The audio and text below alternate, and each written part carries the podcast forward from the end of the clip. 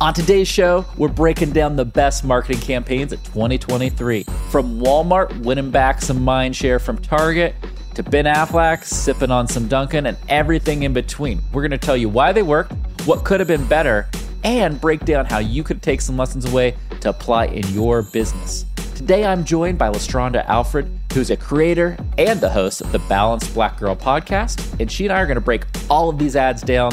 Let's get into today's show. Before we get back to today's show, here's a quick word from HubSpot. Finding a service solution that helps you better connect with customers and keep them happy can feel impossible. Like, try to remember the name of that guy you just met at a networking event. Was it Ron? Could it be Don or John or Sean? Yeah, that kind of impossible. HubSpot's new Service Hub can help. Well, with the service solution part at least. It brings service and success together on one powerful platform for the first time ever with an AI powered help desk and an AI chatbot that handles frontline tickets fast. Plus, it comes with a customer success workspace that helps reps anticipate customer needs and a full 360 view of every customer. So your go to market team can keep up on the pulse of accounts before trying to upsell or cross sell. Also, you can scale support and drive retention and revenue. And you know what that means better service and happier customers at every stage of the journey. Visit HubSpot.com slash service to do more for your customers today.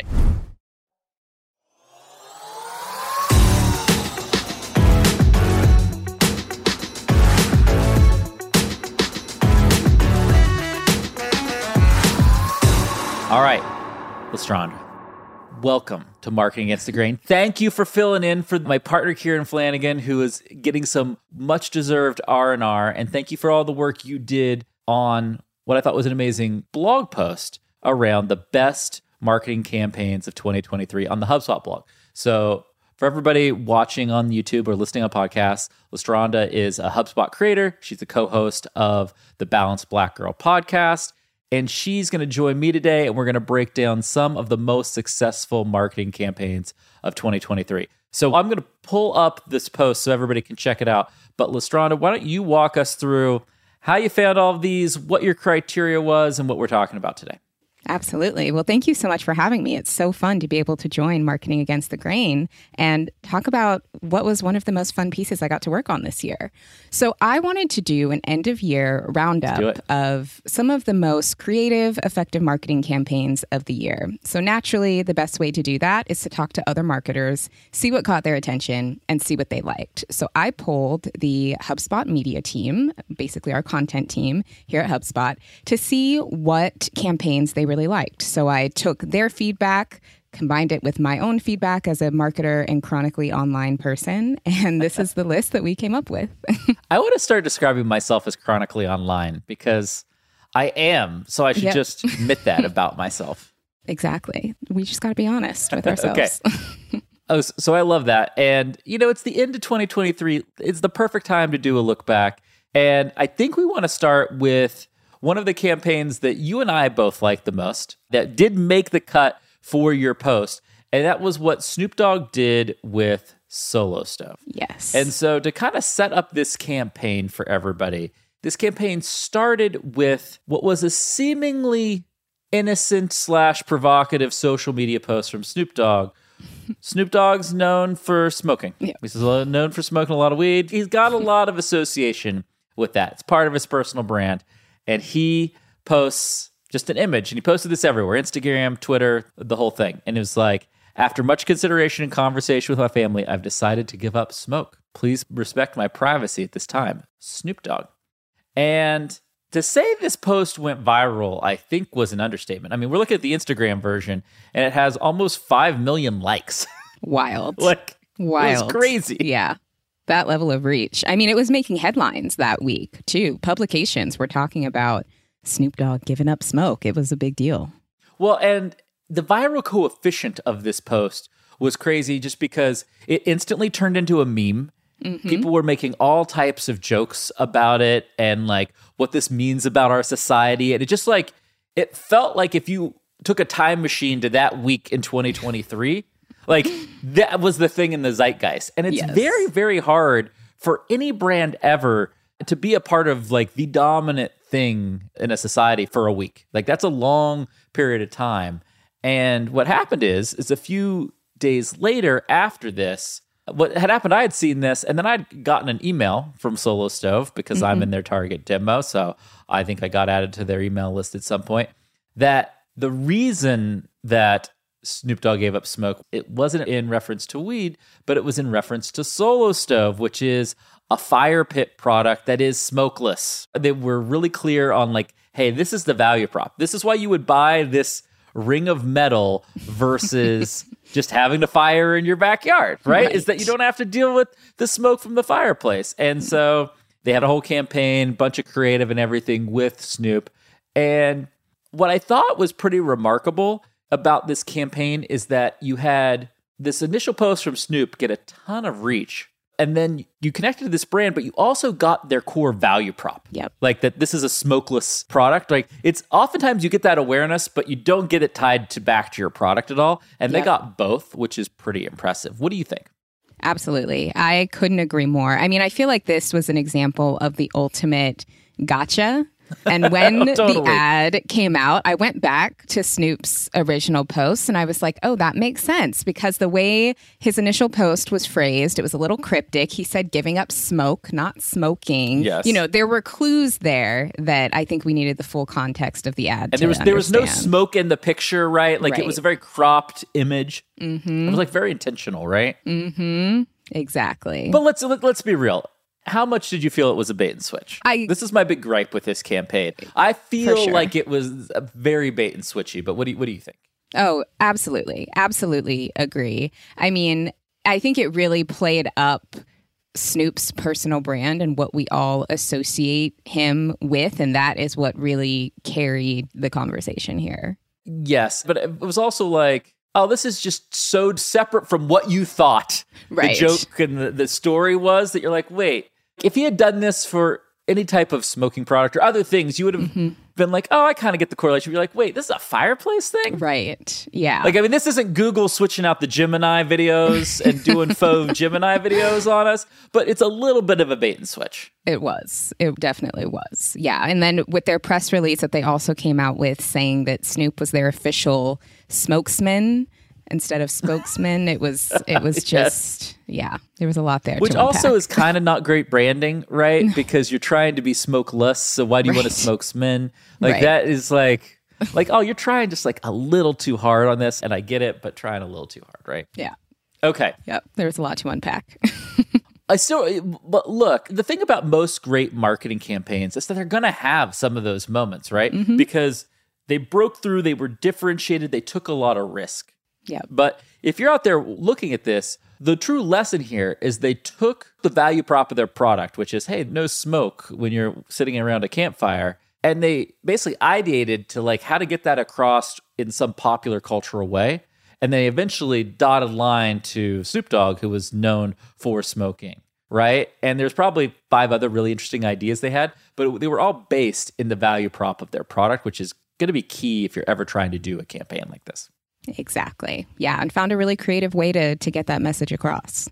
All right, we're going to skip around. I want you to break down for everybody what Nicki Minaj did this year because I also thought this campaign was great. I think this is probably one of your favorite ones from our pre show conversation. So, walk through what happened here for everybody watching. Yes. So, for those who may not know, first of all, it's important context to have Nicki Minaj, the rapper musician, has one of the most engaged fan bases on the Truth. planet. They are called the Barbs, and the Barbs are so engaged. They absolutely love Nicki as their leader, and they take what she does very seriously and are very quick to rally around her work, which is great. So, earlier this fall, Nicki was releasing a new album. And to tease this album, she released the album cover about two months before it came out on social media. And her fan base, the Barbs, got really excited about it. Now, this image, very on brand for Nicki. It's like her with a futuristic background. There's lots of pink. Yeah, I'm pulling it up now. It's like Yeah. super iconic and super in her style, right? It is. It's like super on brand. It's a gorgeous image. All of this pink, very on brand for her. And there's this very futuristic cityscape behind her. And so her fan base, the Barbs, quickly referred to it as Gag City. For people who don't know what gag means, it's slang. It's like, oh my gosh, this is so amazing. Took my breath away. It gagged me. Like, this is so exciting. So, Gag City to reference where she is in this image. Her fans then took to AI to generate their own images of Gag City, creating all of these like pink images that completely flooded Twitter for a while. And it was absolutely wild to see. You could not, at least I could not, scroll through Twitter or X, I should say, without seeing all of these super pink AI generated images. And then it got so popular that some brands started hopping on. So, like Baskin Robbins did it, Bing, the Empire State Building, like all of these brands started hopping on, creating their own kind of Pink Friday 2 Gag City images. And it just, it went wild. And it's like the perfect example of UGC, like to the nth degree. Well, what's interesting about this, right, is you made the key point here is that she didn't try to make this happen. This was an outcome of a highly, highly engaged community of people. Like she has more than just an audience, right? She has this community of listeners that are deeply, deeply engaged. But at the same time, she enabled it to happen because I don't know about you. If I'm on Twitter and I'm scrolling through, I see a lot of AI generated images that are mm-hmm. just like the image she posted, right? She nailed the aesthetic mm-hmm. and lighting and colors and style of the moment, right? Yeah. That this is kind of the AI generated image. Like if you and I were to look at this and not know who Nicki Minaj was, we'd been like, oh, that's an AI generated image. Mm-hmm. And so it just like subconsciously made total sense that people would go and like build on it with their own interpretation using different AI image tools. Absolutely. Yeah. And just the level of awareness that this garnered for her album was almost better than anything that like a record label Completely. could have planned to do. And it was a picture. It wasn't like some big Yeah. campaign. Like No, you know, it was the compared to what some of the other folks on your list did. This Yeah. was literally a picture. Yeah. Just the album cover, buy it in two months. And like it then took on a life of its own. Well, but it underscores that the amount of work and campaign work you have to do is inversely correlated to your audience engagement, right? If you have a really, if you don't have low awareness or an audience that doesn't care or know much about you, you have to do a lot of work.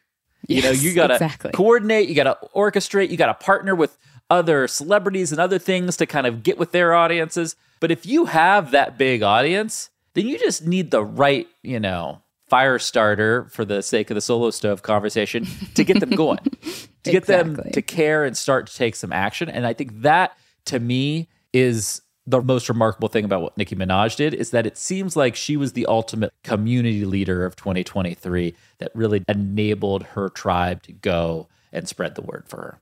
Absolutely. I mean, I think, you know, community managers could learn a lot from the Barbs and like that community and how oh, they Totally. operate and rally around her work because it's truly incredible to see. Completely agree.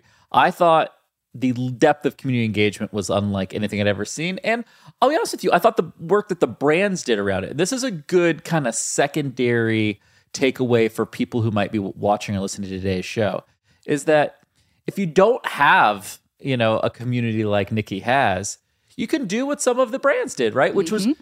Participate in that community and gain a little bit of credibility with that community, right? And you mentioned what Baskin Robbins and Microsoft and others did, but I think that is an effective way to do it. But you have to be following the zeitgeist, the popular culture, and you need to act quickly and in a relevant way. And that's what I think where a lot of companies out there fail. Yeah. Agreed. Agreed. Is they're like the last of the party, they don't know what's going on, or the execution's kind of like way too corporate, and like that becomes the issue. Yep. You got to be able to move quickly and make it relevant and a little funny, you know, so that people want to be involved. All right. We have to go to one of my favorites, which is just like the ongoing weird union of Dunkin' Donuts and Ben Affleck. yes.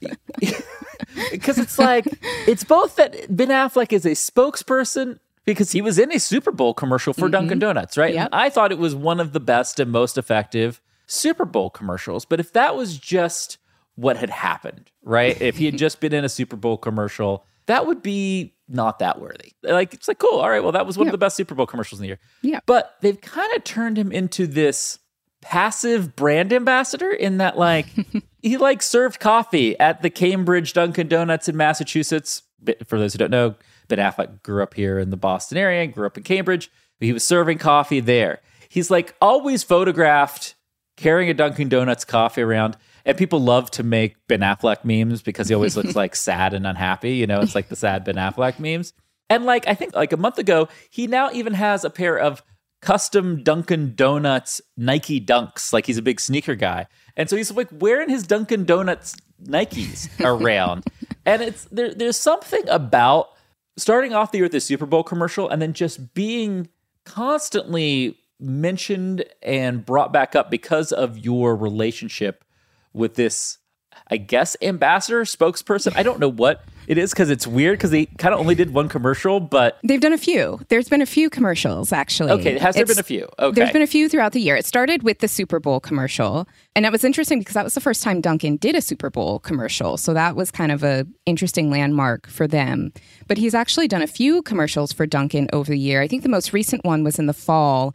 It was a commercial with him and Ice Spice, which is like Oh, yeah. such an interesting pairing because it I don't know. I don't fully understand the pairing there. But I think what I love about the Dunkin' Donuts Ben Affleck relationship is just how authentic it is. If him as a Massachusetts native, there's paparazzi photos of Yes. Ben walking around with a Dunkin' cup in his hand, dating back 20 years. Like, Yeah. just a very, very As long as you can authentic remember. pairing. Yes, yes. And From the first time he was with J Lo, he was like drinking Dunkin' Donuts coffee, and so it just is like a really authentic pairing that when you see Ben Affleck pop up in a Dunkin' commercial, it makes sense. It's not this almost kind of random, kind of Snoop and Solo Stove, kind of a random pairing. Yes. Ben Affleck's and Dunkin' Donuts, like not random. It actually makes a lot of sense. And it seems like he's just kind of leaning into this internet persona that we have of him being grumpy, drinking coffee. Well, look, the biggest takeaway I have from the Dunkin' Donuts Ben Affleck thing is one of the best tools you have as a business is to be in on the joke. yes. If your customers, your audience has a joke about you, be in on it with them. Right. And the fact that like the internet loved that Ben is a you know masshole and drinks Dunkin' Donuts is awesome. Yep. And so like Dunkin' Donuts got involved and got in on the joke with him, right? And a lot of companies would say like, no, no, no, I want to stay at an arm's reach. That's not our brand, whatever. But that's where you get too cold, too corporate. And then on the other side, you do the solo stove thing, which was an effective stunt, but it was a stunt, right? There wasn't a ton of authenticity, as you pointed out. This is like the perfect middle ground of there's a ton of credibility, clear overlap in his fandom of the brand and where he's from and everything. Yeah. And they were able to execute on it in a way that actually worked. Yep. Exactly.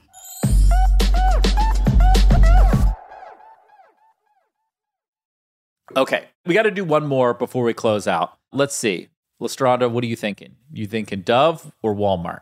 Oh man, they've both been so great. I mean, I'm almost partial to Walmart. Okay, walk us because through I feel like this ad was truly after my own millennial heart. So, Walmart had a really well executed Black Friday campaign on social and in commercials to promote their Black Friday deals.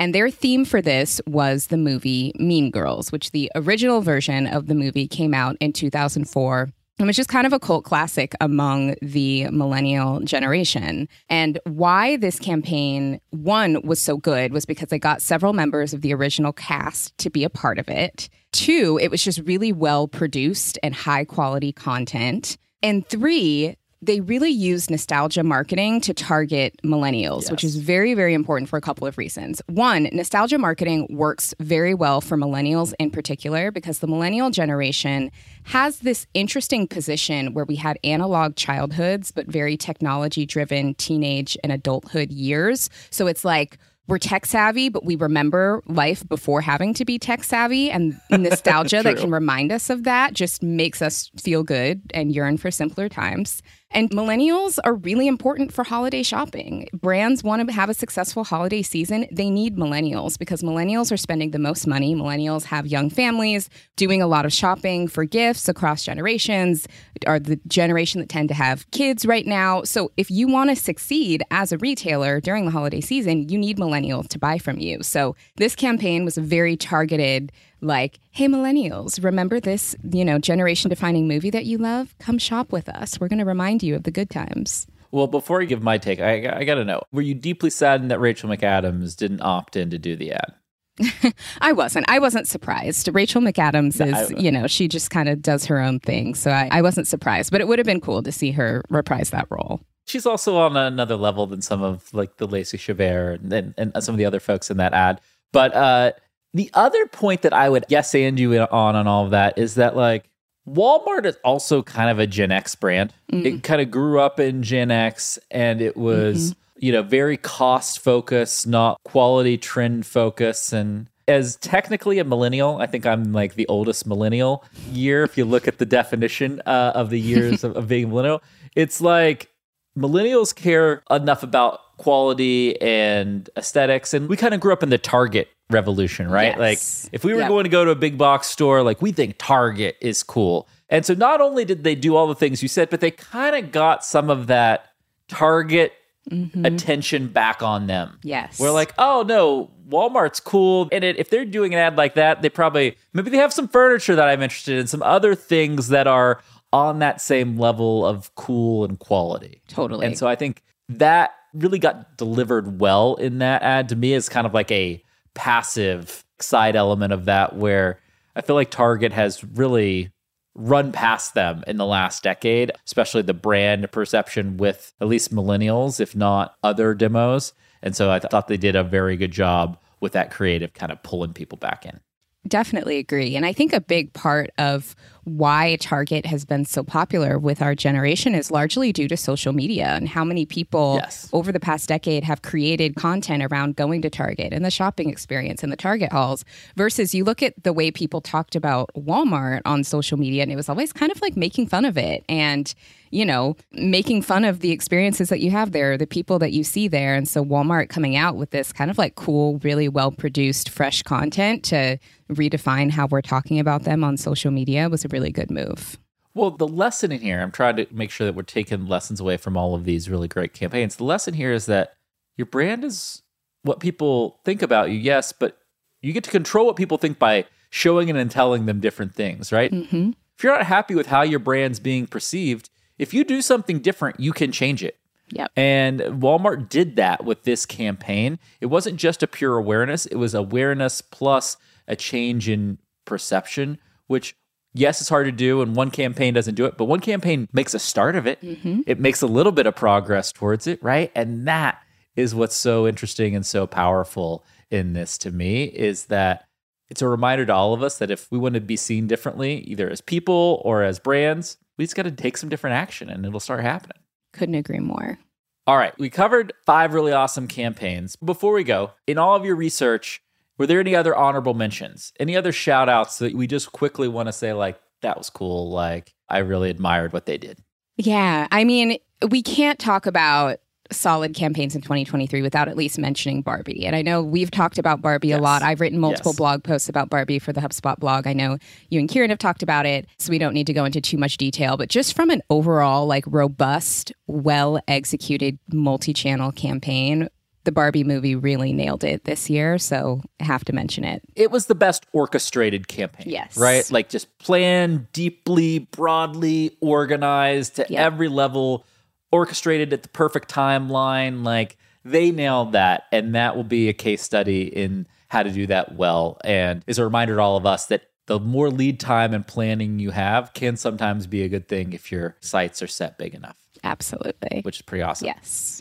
Now I would ask anybody watching on YouTube if you had a favorite campaign of 2023 that myself and Lestraundra did not cover, link it down in the comments. We want to know about it. We want to know if we missed anything. We'll interact in the comments, give you our take on it. Also, hit that like, hit that subscribe button. We'd love to see you on future episodes. And Lestraundra, thank you so much for filling in with Kieran, being here with us today, and breaking down 2023's best campaigns.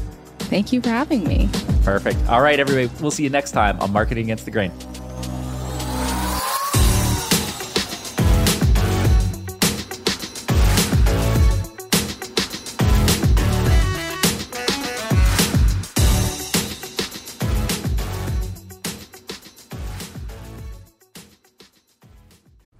We'll be right back. But before, let me tell you about another podcast I love.